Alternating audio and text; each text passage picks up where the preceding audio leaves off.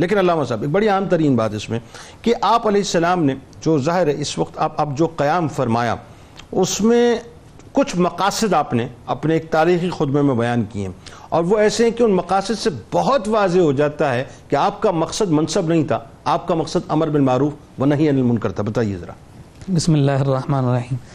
دیکھیے جنید بھائی، اگر اس پس منظر میں اب آپ دیکھتے ہیں تو یہ کربلا کا ایک اعتبار سے ریپلیکا بھی نظر آ رہا ہے ایک عکس بھی نظر آ رہا ہے اور ایک دوسری کربلا کی مثال بنتے ہوئے میں نظر آ رہا ہے۔ بالکل ٹھیک ہے۔ کربلا میں بھی دونوں طرف یعنی جو طرفین تھے وہ ایکسٹریم پوزیشنز پر۔ ہاں۔ ایک طرف امام علی مقام کے پائے استقامت ہیں کہ لغز شانے کو امید بھی باقی نہیں سکتا۔ یعنی ایسے۔ قائم ہے بالکل ٹھیک۔ اور دوسری طرف جو ہے انہیں ہلانے کے لیے ہر ممکن کوشش کرنے کے لیے وہ تلے پڑے ہیں اور یہ جانتے ہیں کہ ہم نے اس سلطنت کو اور اس کرسی کو بچانا ہی بچانا ایسا ہی۔ اس کرسی کو بچانے کے لیے انہوں نے اتنا بڑا جرم کیا۔ لیکن آپ یہ دیکھیے کہ یہ بھی ایک تاریخ کی عجیب داستان ہے کہ ہم اسی تاریخ کو ہی ہمارے لیے باعث نصیحت اور باعث عبرت بنایا۔ لیکن آپ پھر دیکھیے کہ پھر اقتدار کی حوث ایک دفعہ پھر یہ مثال قائم کر رہی ہے اور ہشام جو ہے وہ اپنی سلطنت کو اپنی کرسی کو اور اپنے جاہ و جلال کو بچانے کے لیے ایک دفعہ پھر ان مبارک نفوس پر جو ہے وہ حملہ آور ہو رہا ہے یلغار اللہ اب آپ یہ دیکھیے کہ امام زید رضی اللہ تعالی انہوں نے جو اس کے خلاف یعنی ہشام کی اس سلطنت کے خلاف جو علم بلند فرمایا علم جہاد بلند فرمایا اور اس کے پیچھے جو بھی سارے پس منظر بنے علامہ ڈاکٹر صاحب نے ذکر فرمایا مفتی صاحب نے ذکر فرمایا۔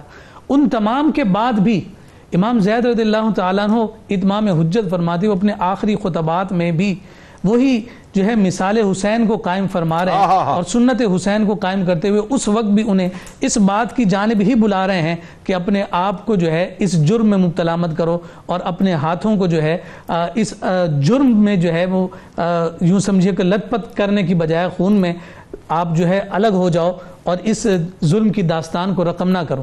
لیکن اس کے باوجود یہی معاملہ ہوا۔ دیکھیے عادت بدل جاتی ہے لیکن فطرت نہیں بدلا کرتی ایسا ہی۔ اور یہی وہ فطرت تھی کوفہ والوں کی کہ جو فطرت جناب امام علی مقام امام حسین کے وقت بھی پہلے مولا کائنات مولا کائنات کے ساتھ قائم رہی۔ اور پھر یہی فطرت یہاں بھی موجود ہے۔ اور پھر اس کے بعد آپ یہ دیکھیے کہ امام زید رضی اللہ تعالیٰ عنہ جب خطبہ ارشاد فرما رہے ہیں تو اپنے نظریات اپنے عقائد اور ساتھ ساتھ اپنے جو ان کے تفردات تھے اس میں وہ اتنے پختہ تھے اور اتنے واضح اور نمایاں تھے کہ آپ کسی طور پر بھی پیچھے ہٹنے کو تیار نہیں۔ اسی ہزار تک کی تعداد پہنچ چکی ہے۔ لیکن آپ یہ دیکھیے کہ ان میں ایسے افراد بھی ہیں جو آپ سے نظریاتی طور پر اختلاف رکھتے ہیں۔ درست۔ اور اس اختلاف کو دور کرنے کے لیے وہ آپ سے سوال بھی کر رہے ہیں کہ ہم یہ تعداد اور بڑھا دیں گے اگر آپ اپنا تصور تبدیل کر دیں۔ آپ یہ دیکھیے کہ آپ ایک جانب خوارج سے بھی پیچھے جا رہے ہیں۔